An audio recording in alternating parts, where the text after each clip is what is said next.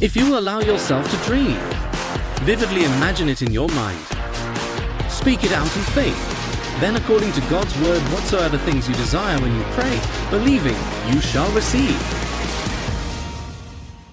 Were you taught that healing passed away with the disciples, or healing would happen with a special prayer, or if it was God's will? Then stick around. Welcome to All Things Are Possible podcast with your host, S.T. Smith, where you'll get the uncompromised Word of God in bite sized nuggets. So grab your Bible and get ready for some good news. Now, here's your host, S.T. Smith. Hello, and welcome to episode 23 of All Things Are Possible. I'm your host, S.T. Smith, reminding you that Jesus is Lord. Your tongue will heal you or keep you sick, and it's your choice. You have the power of life and death. So, with the Bible open on the screen in front of me, let's look at this week's nugget. You know, the subject of healing is probably one of the most controversial topics in Christianity today. There's different schools of thought about it. One group teaches that healing is not for us today. In fact, in my first two years of college, I went to a school that believed that healing passed away with the disciples, along with all miracles all right, and all gifts of the Spirit. Well, they were obviously not able to convince me since I experienced many miracles myself and have been able to pray for others and see miracles happen right before my eyes. Another group teaches that God heals today in answer to special prayer or a special act of faith, and that according to His will in the matter. And the third group teaches that healing is for the body of Christ. It's a legal right of every child of God, and that we receive healing for our physical bodies on the same grounds that we receive remission of sin for our spirit. So let's take a quick look at these three teachings, you know, obviously in light of the Word of God. The first attitude can be shown as erroneous by definition of a miracle. A miracle, according to Webster, is an act of happening in the material or physical sphere that apparently departs from the laws of nature or goes beyond that which is known concerning these laws. It's really an intervention of God into the realm of natural laws or the realm of human activity. It's God Almighty coming upon the scene. I mean, if you think about it, every time God comes into contact with mankind is some kind of a miracle regardless of how small a person might think it is. Look, at being born again, the new birth, it's a miracle, an act of healing where God comes into immediate contact with mankind's physical body is no less a miracle than the new birth, where God comes into immediate contact with the spirit of man, right? Imparting to it his own nature. Think about it. It's a greater miracle to ask God for salvation than it is for healing for our bodies.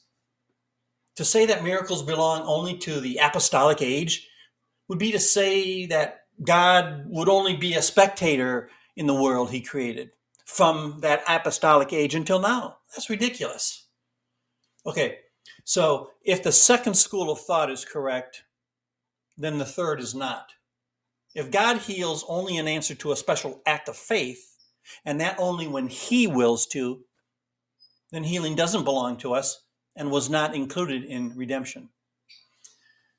If, on the other hand, healing was a part of man's redemption in Christ, healing belongs to every child of God, and no special act of faith is required to get it. We don't even have to ask whether it's God's will to heal. If it's in the redemption, it is His will. Okay, so what does God's word say about all this? Well, before we're able to understand healing, we have to understand the origin of sickness, disease, and death. We're only going to touch the very tip of this one. And we've seen in previous episodes that as a result of Adam's crime of high treason, spiritual death gained an entrance into the spirit of man. And this spiritual death, which has reigned in the human race, has been oh, the soil out of which has grown the reign of sin, disease, and death over mankind. Sickness, disease, and death in man's physical body are the manifestation of spiritual death within the spirit. If man had never died spiritually, disease and death would never have had a part in man's physical body. Look, when Satan became the God of this world, one of the results of his reign was to fill the earth with sickness and disease. Well, we can look at God's attitude towards disease. God looks at disease like he looks at sin, the work of Satan in the life of the believer. Look, Christ came to reveal the Father God to us and to make known his attitude toward man. By carefully following the life of Jesus, we can learn the attitude of God toward sickness. If you look at it, Christ's ministry from the beginning to the end was really twofold. It was a twofold ministry. He brought peace to the souls of men and healing to their bodies. Healing had a major place in the ministry of Jesus. Throughout his ministry, he delivered all those who were oppressed of Satan. He never refused to heal anybody. This deliverance included healing for physical bodies. If disease didn't come from Satan, it must have had a place in God's original plan for man. But remember, John 10 10, the thief comes only to kill, steal, and destroy. But I have come that you might have life and have it more abundantly.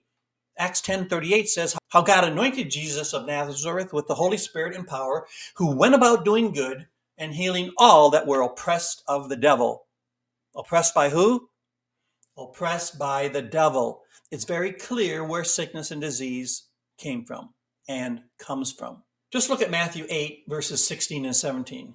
When the evening was come, they brought unto him many that were possessed with devils, and he cast out the spirits with his word, and healed all that were sick, that it might be fulfilled which was spoken by Isaiah the prophet saying, Himself took our infirmities and bore our sicknesses.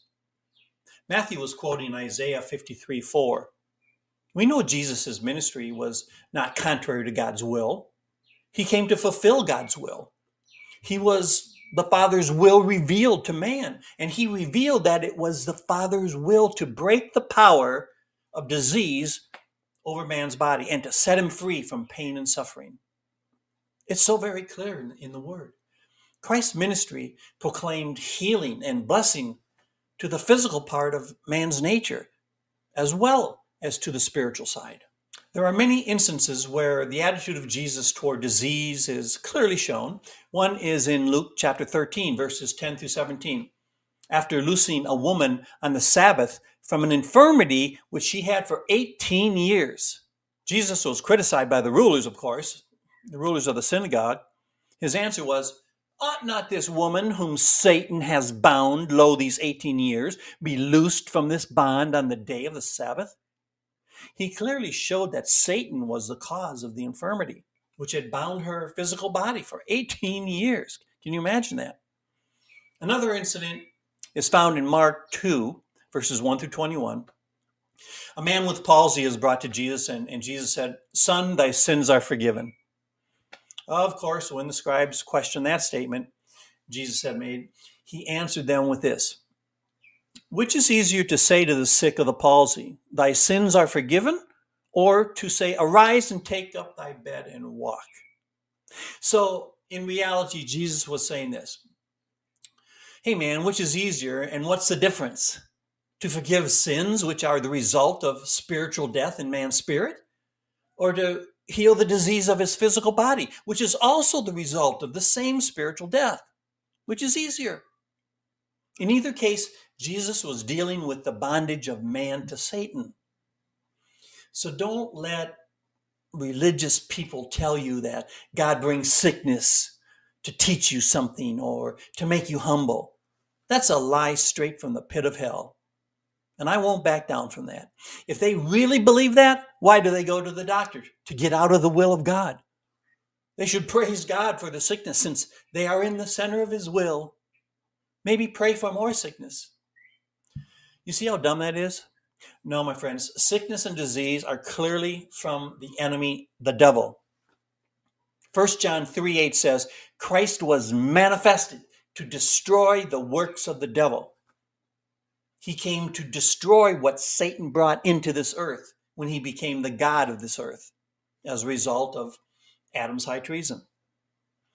If man's redemption from spiritual death is to be a complete redemption, it must be a redemption from disease as well as sin.